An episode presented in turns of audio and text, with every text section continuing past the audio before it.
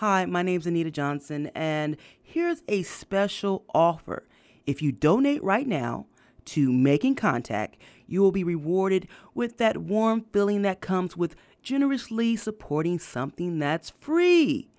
Hit pause and go to www.radioproject.org to get that awesome feeling right now. This week on Making Contact. You probably have all seen a thousand stories that said that Hondurans are fleeing gangs, violence, and poverty. And yes, that's true. But it's not what you don't hear is that it's not a natural disaster. And that often shades over into a racist notion, which is the notion that the little brown people can't govern themselves. That somehow people in Central America are just naturally violent or naturally poor. And I want to say that this, this what's going on in Honduras is from a direct result of U.S. policy and it's really important to see this in the aftermath of the, excuse me, 2009 military coup. June 2019 marks 10 years since then President of Honduras, Manuel Zelaya, was ousted by a military coup. In today's program, Dana Frank, author of The Long Honduran Night, takes us from the coup in Honduras, which she describes as a massive shock that threw open the door to the destruction of the rule of law and the evolution of resistance movements in Honduras and abroad. And now Dana Frank, speaking at a benefit for KPFA Radio in Berkeley, California. The morning of June 28, 2009, um, there was a military coup that deposed the democratically elected president of Honduras at 5:30 in the morning, and um, pretty much every day since there, I've woken up in the morning trying to figure out what can I do to stop that in the first two years, I was gen- doing general solidarity work and then mostly writing um, op eds and articles, and eventually started going to Washington, D.C., and doing a lot of advocacy work about Honduras policy. And after about six years of that, I had written about three dozen articles for various publications um, about Honduras, and every single one of them sounded the same. I called them Dana's latest atrocity report from Honduras. And, you know, here, here's what's wrong, here's, you know, whatever it is. And I couldn't stand it anymore. It was killing me as a writer. And so I started just writing stories of things that had happened to me. And, um, and tried to talk to one publisher about it as a book, and they said, "Oh, we want the big context." And it was too painful for me to tell that big story. And but eventually, I decided that yes, they needed to be embedded in that big story if we were going to understand what happened. And so the book alternates between my stories of things that I witnessed or reported on, or and sometimes did, and um, the big narrative of Honduras, the coup, the repression, the resistance, U.S. policy, and advocacy work around U.S. policy the terrible things in the book are very painful, and we also need comic relief. Not that the book is a comedy, but it does have humor in it. And it also has stories of empowerment as well as horror, and I'll talk about that. Um, the, the details in the U.S. Congress was very much about giving away the playbook for activists, particularly young people. There's a lot of weedy details about the State Department and what its policies were, and that's in there deliberately because I wanted people to experience how imperialism works in in lifetime. And of course, I knew about this in the broad sense, but watching the State Department lie and manipulate and how they do that day by day and how they're doing it as we speak, I wanted those details in there so you can see how it works. Um, and finally, there's a complicated politics that I myself am in the story in a central role because I'm not Honduran. I want to unscrew that. I'm not Central American. I'm a middle class white U.S. citizen with professor attached to her name. And that meant that I walked through the story in certain ways. There's things I don't understand. There's privileges I have. The most obvious one is I can get on a plane and leave. Now, I want to underscore that I wrote this book before the caravans. It does talk about the so called crisis of unaccompanied um, undocumented migrants, children, minors in 2014. But I had no idea that, the, that my poor beloved Honduras was going to be the October surprise in 2020, that it was going to be this central question in U.S. politics. One of the biggest points I want to make is when you're understanding Honduras, it's not just a river of horror but it's also always been balanced with joy and activism, joy in daily life, joy and struggle.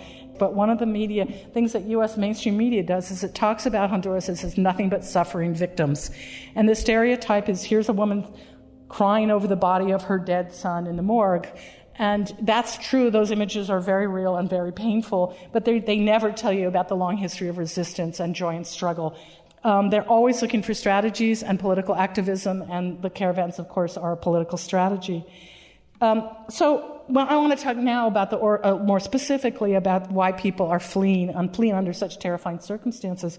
You probably have all seen a thousand stories that said that Hondurans are fleeing gangs, violence, and poverty. Gangs, violence, and poverty. And yes, that's true. But it's not what you don't hear is that it's not a natural disaster. It's not a natural disaster. And that often shades over into a racist notion that somehow, and this is a idea that goes back to the late 19th century and the U.S.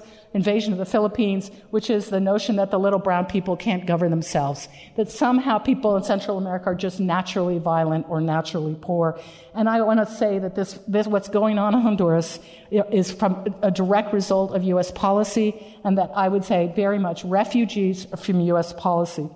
And it's really important to see this in the aftermath of the, excuse me, 2009 military coup.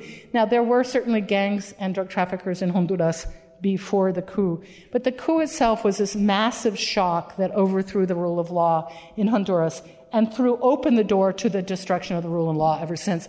Um, the coup itself was a criminal act um, on the part of the Congress, the military, and um, the majority of Congress, the military, and the Supreme Court. Democratically elected Manuel Zelaya, who was not from the left, he was a centrist from one of the ruling, longtime ruling parties had moved slightly leftward in alliance with the center left and left governments that had come to power in Latin America, but was also putting the brakes on various power grabs and privatizations by the elite. Um, he was put on a plane very famously in his pajamas the morning of June 28, 2009, and packed off to Costa Rica, opening up what I, would, I refer to as the post coup regime. Um, it was a collusion between all the branches of power and it opened the door to rampant criminality. By 2011, the murder rate was the highest in the world. The impunity rate, which basically means the rate at which you can commit a crime and nothing will happen to you, has been about 95%, 90 to 95% ever since, which means you can kill anybody you want and nothing will happen to you. Then, in that context, the gangs really took off and proliferated. And yes, every horror story you heard here about the gangs is true. Um, but those gangs proliferated in the destruction of the rule of law. They're also very much locked in with the police. So the police are very much in collusion with the gangs. The gangs come around and say, you have to pay this every week. If you report it to the police, then two weeks later the gangs will come around and kill you. Um, then the police come in to protect people against the gangs. You complain about having to pay your tax. The police disappear from, and the military disappear from the streets for two days. Someone comes and kill you, and the police and the military come back the next day. And the police themselves are corrupt from top to bottom. It's not a few bad apples. You may have heard about El Tigre Bonilla, who was the national director of police, brought in to clean them up, quote unquote, in 2011 and 12, who was then documented to be a death squad leader from the early 2000s. Um, and the top three national directors of the police appointed a year ago have been documented by the Associated Press to all be overseeing drug trafficking. Uh, the military are even more tied in with drug trafficking than the police uh, Julian Pacheco Tinoco, who's the Minister of Security, who oversees the police and the so called cleanup of the police, is a former general, and he has twice been named in U.S. federal court for being involved in approving drug flights while he was a general.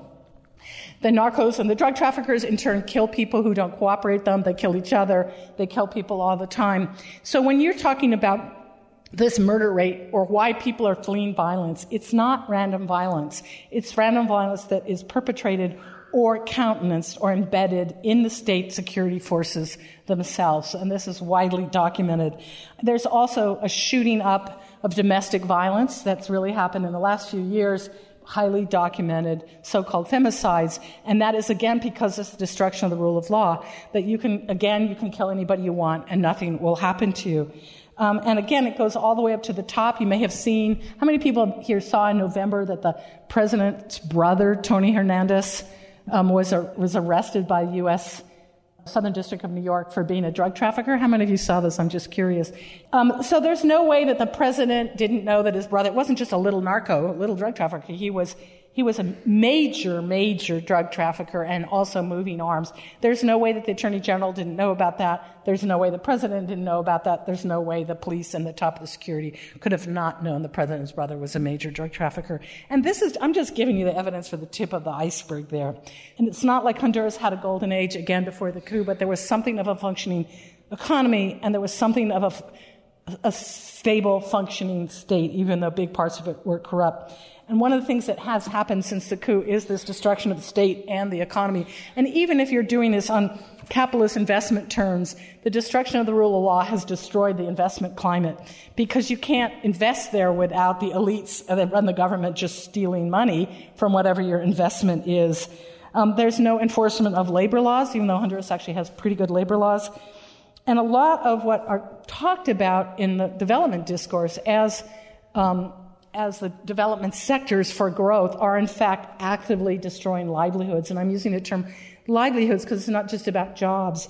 And, and, for example, palm oil, probably a lot of you know that palm oil is very destructive all over the world. Environmentally, it sucks the water out of the water table, destroys farming capacity. But in Honduras context, it's been driven by two very elite families, and particularly a guy named Miguel Facussé, who died, Facussé, who died a couple years ago, was the richest man in the, in the country and had a private security, his company has a private security army of about 200 people, and worked closely with the police and military to allegedly kill at least 150 campesinos defending their land rights against incursions by elites and their palm oil plantations. So this, these campesino farming collectives have been destroyed by palm oil, uh, and if you fly over, you can see these stars. Where you used to see diverse farms, now you see the stars of the palm oil palms. Another growth sector is tourism, and a lot of the tourism is on land owned by the indigenous, Afro-indigenous people known as the Garifuna people, and they have fishing villages on the prime tourist land along the Caribbean coast, and are being forced off their land for that.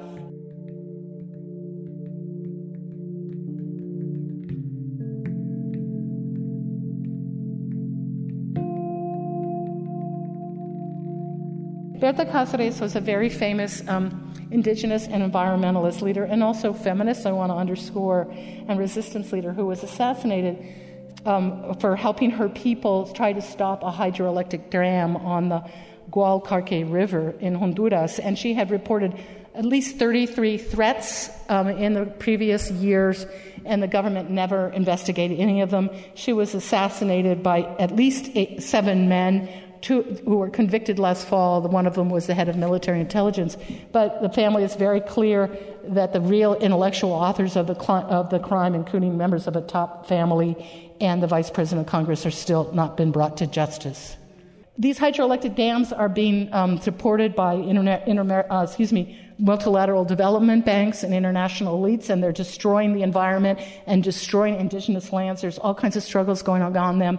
The last piece of the economy I want to talk about of, or the, let's just say, of poverty generation is the state. Because what happened is the coup, just with the coup, the elites just completely robbed the state blind ever since. Not almost completely. And the corruption is just breathtaking. In the first few months after the coup, the, the, teachers' unions used to be very, very strong, and they had this huge pension fund they'd paid in for, for decades, and it was completely robbed in the first few months after the coup. Just disappeared, the teachers' pension fund. In 2013, a man named David Romero, a journalist, revealed that the president and the ruling party had stolen as much as 90, $90 million from the National Health Service to pay for the president's campaign in 2013. And the attorney general admitted that has the same attorney general, he's still the attorney general, admitted that the documents are real. You can see the bank records and the check. At least 3,000 people died and thousands cents because of the bankrupting of the National Health Service, which had a really good system of hospitals. Um, and you know, there's just been some research, um, investigative stories in a publication called El Confidencial. You can read them online in Spanish, and they have documented that basically every member of the ruling party in Congress got a state agency to rob. And so each one would have an NGO set up in their name and a bank account in their name, and the money was just transferred right over from that government agency. And there's more than one. The vice president of Congress objected to this. She's come out publicly and said she refused it and got death threats as a result. So we're just really seeing this giant thievery of the state itself. Um, that means that state services are in turn gutted, but also, and here you can see, it start to see the United States in the story, the International Monetary Fund then steps in and says, we're going to help with austerity, and so you balance your books. And so then they have these classic austerity programs that further privatize state functions like the telephone company or the electrical company, which then gets sold off to the elites. They bankrupt them, and then we don't have electrical services and telephone service. And the, the IMF Executive Committee minutes for, I think, like three years ago, you can see it in my book, they literally say we're helping the Honduran government lower their wage bill. We're helping them lower their wage bill. This is what the IMF is doing, and that's driven by the United States. So when we see that Hondurans are fleeing violence and poverty, those are the direct result of state policies. They're not a natural disaster. They're both thievery, uh, neoliberal readjustment processes, austerity programs, and privatizations that then people just steal the money once its uh, agency is privatized. You're listening to Making Contact and a presentation by Dana Frank on her book, The Long Honduran Night resistance, terror, and the United States in the aftermath of the coup. Subscribe to our podcast or check us out on Twitter and Instagram. Our handle is making underscore contact. And now back to Dana Frank.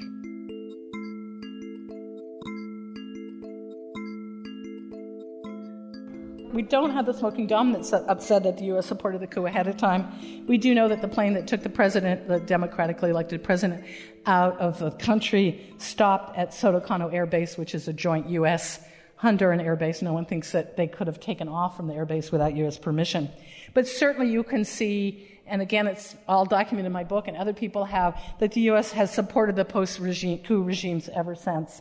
It did everything it could in the aftermath of the coup under Hillary Clinton and Barack Obama. So we're not just talking about Trump here, to recognize the coup governments and make sure that the coup stabilized, and to recognize a series of uh, near completely illegitimate elections. The current president, Juan Orlando Hernandez, and everybody calls him Juan Orlando, which is his first name. Um, was a part of a congressional committee that supported the coup.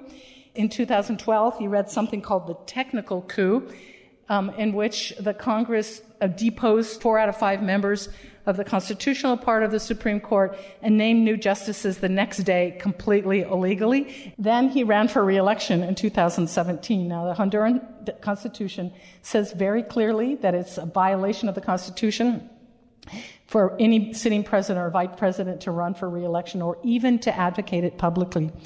And so, lo and behold, the Supreme Court that Juan Orlando had imposed in the technical coup ruled that, well, the Constitution violates international human rights norms, so people can run again. Of course, they have no right to do that. It's as if, you know, the U.S. Supreme Court ruled that, that Trump could have a third term, something like that. Um, so he ran anyway in clear violation of uh, the Constitution. And in November of 2017, all the opposition, center, left, everything, even a little to the right of the center, united around an opposition candidate named Salvador Nasralla. And when the night of the election, the computers started bringing in, it's just like here, the electoral results come in, and it showed that the opposition candidate was ahead by 8 or 9 percent with 57 percent of the vote counted, and the one independent member of the Electoral Commission said the rest of the results are consistent with that. And lo and behold, the computers shut down for two days. And gradually, over the next two weeks, the government released statistics, 5% at a time, until the sitting president, Juan Orlando Hernandez, won, quote unquote, by 1.5%. The U.S. has backed this, these regimes the whole way, so it's not just a question of supporting the 2009 coup. It's been pouring money into these regimes um, it blessed the technical coup. It blessed the reelection. It blessed the election that was stolen and continues to bless him. Um, there's also a long history of resistance in Honduras. And this is one of the things that drives me nuts about media coverage of Honduras, and I talk about it a lot in the book, is the whole history of pushback and resistance in Honduras pretty much disappears from the public discourse. You just, again, have suffering victims. In that response to the coup, this beautiful, beautiful resistance movement came together called the National Front of Popular Resistance. That was, I like to think, our own fantasy coalition come true. And they were in the streets for two years, really, really bravely, and a lot of people died. And it was a coalition of the labor movement, the women's movement, the LGBTI movement, the campesino movement, the indigenous movement, the Afro indigenous movement, middle class people committed to the rule of law. It was this incredibly beautiful coalition that held together for two years, and it was really a beautiful thing, and that disappears from history. Um, in 2000, 11, the, for complicated reasons, um, when the president, re- deposed president returned, parts of the National Front of Popular Resistance morphed into a political party called Libre that has successfully run political candidates ever since. And the deposed president's wife, Xiomara Castro, ran for president in 2013 against Juan Orlando and probably won the election. She was ahead in all the polls. Um, and then when they, they, in Honduras, you can't have polling data a month before the elections and she was ahead in all the polls but one, and then, gee, Juan Orlando won that election too. Um, but certainly Libre became the second largest uh, uh, party in Congress. That's still true. Um, some of you may also remember the Indignados movement, which means outraged ones. When it was revealed that the president and his party had stolen nine, as much as $90 million from the National Health Service to pay for their campaign in 2013, bankrupting it. This really beautiful movement um, spread across the country and became some of the biggest demonstrations in Honduran history, along with the general strike of 1954 and the post coup demonstrations. And this time it was middle class people who had, many of whom had supported the coup and came from the two traditional uh, ruling conservative parties that were outraged about quite how corrupt things have been and discovered demonstrating in the streets. And they carried like lit tiki torches um, as it got dark. And I can say I saw the two biggest demonstrations in the Capitol, and it was. I've been to a lot of really big demonstrations, and it was the most beautiful thing I've ever seen. I mean, we crossed an over an overpass on a boulevard, and you could see these torches and these lights as far as you can see in both directions on the boulevard. And about 75,000 people, and, and, out of a country of 8 million, and maybe 9 at that point. Um, symbolizing the torches symbolized the people who had died in the health because of the health service bankruptcy. Um, and today there's all kinds of struggles going on of indigenous and campesinos, people against land, uh, against people stealing their water, against people stealing, against mine incursions, illegal mine incursions, against illegal dams, and people are being beaten up and killed and criminalized as we speak, but these beautiful protests are going on. Um, not just Berta Cáceres and the Lenca people, but people all over the country. Now, you would never know any of this from the US press.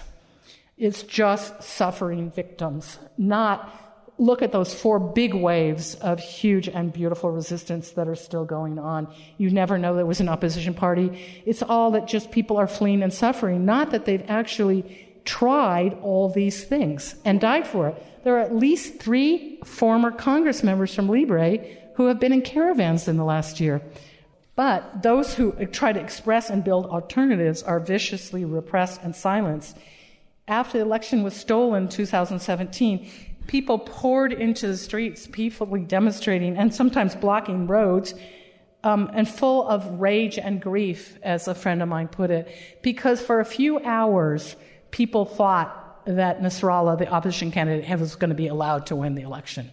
And it was so clear that it was being, the election was stolen by Juan Orlando that people like went nuts with grief and rage about it.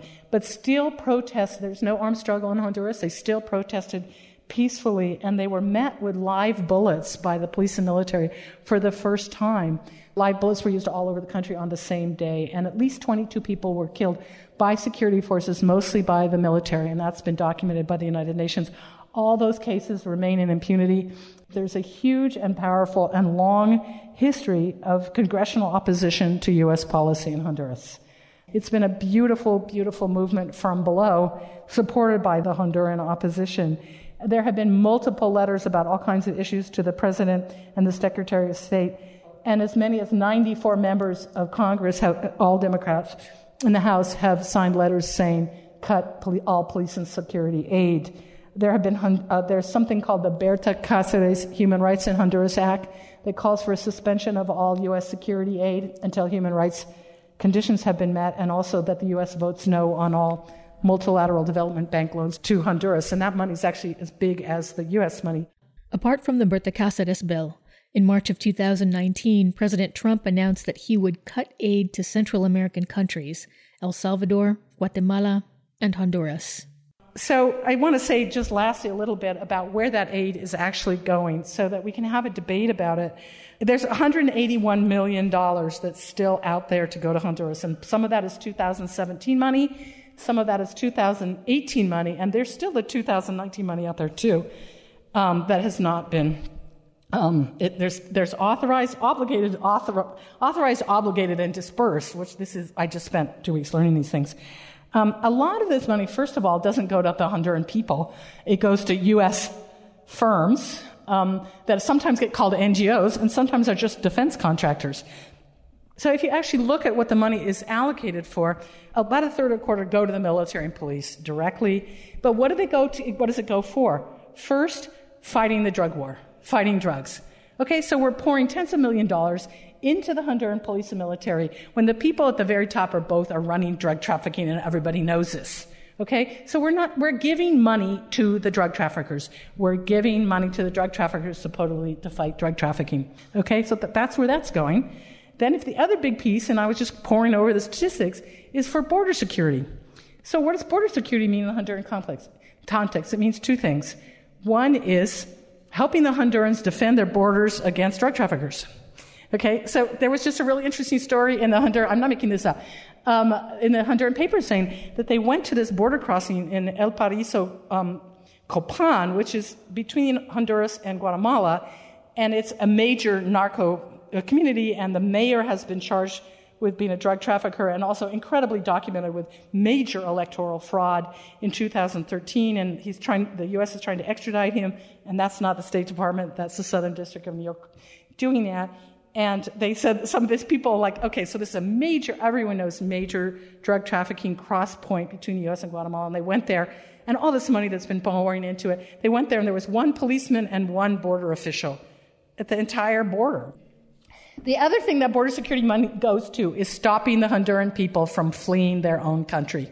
And this has been all over the Honduran papers, and you can see it in my book. They even use dogs to hunt down women and children trying to flee their own country. That's what it means when we say we're helping them with border security. That and supposedly fighting drug traffickers. Okay? So that's about a third of the money. Okay? Another chunk, now, this is when we get into the so-called soft power money.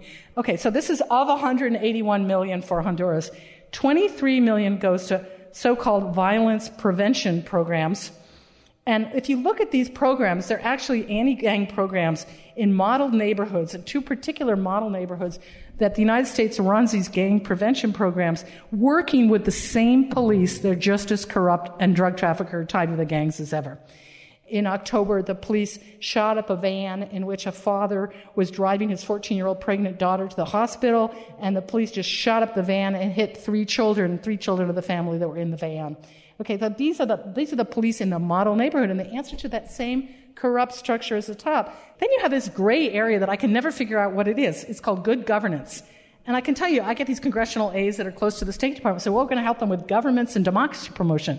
And I'm like, what does that mean? And it's this mystery of, of imperial arrogance that we're going to go down and spend money and the, teaching the Honduran people about governments and democracy, while the U.S. funds and supports the people that are killing the people that try to get elected. They're killing the people that try to have democracy in their own country. And let me tell you, the Honduran people have beautiful ideas of their own about how democracy works. They don't need the U.S. to teach them. You've been listening to Dana Frank, author of The Long Honduran Night Resistance Terror and the United States in the Aftermath of the Coup. She was speaking at St. John's Presbyterian Church in Berkeley, California. Special thanks to Dr. Frank and KPFA Radio for allowing us to broadcast this recording. The Making Contact team is Executive Director Lisa Rudman, producers Anita Johnson, Salima Hamirani, and Monica Lopez, Associate Producer Aisha Chowdhury, Audience Engagement Director Sabine Blazin, and I'm Monica Lopez. Thanks for listening to Making Contact.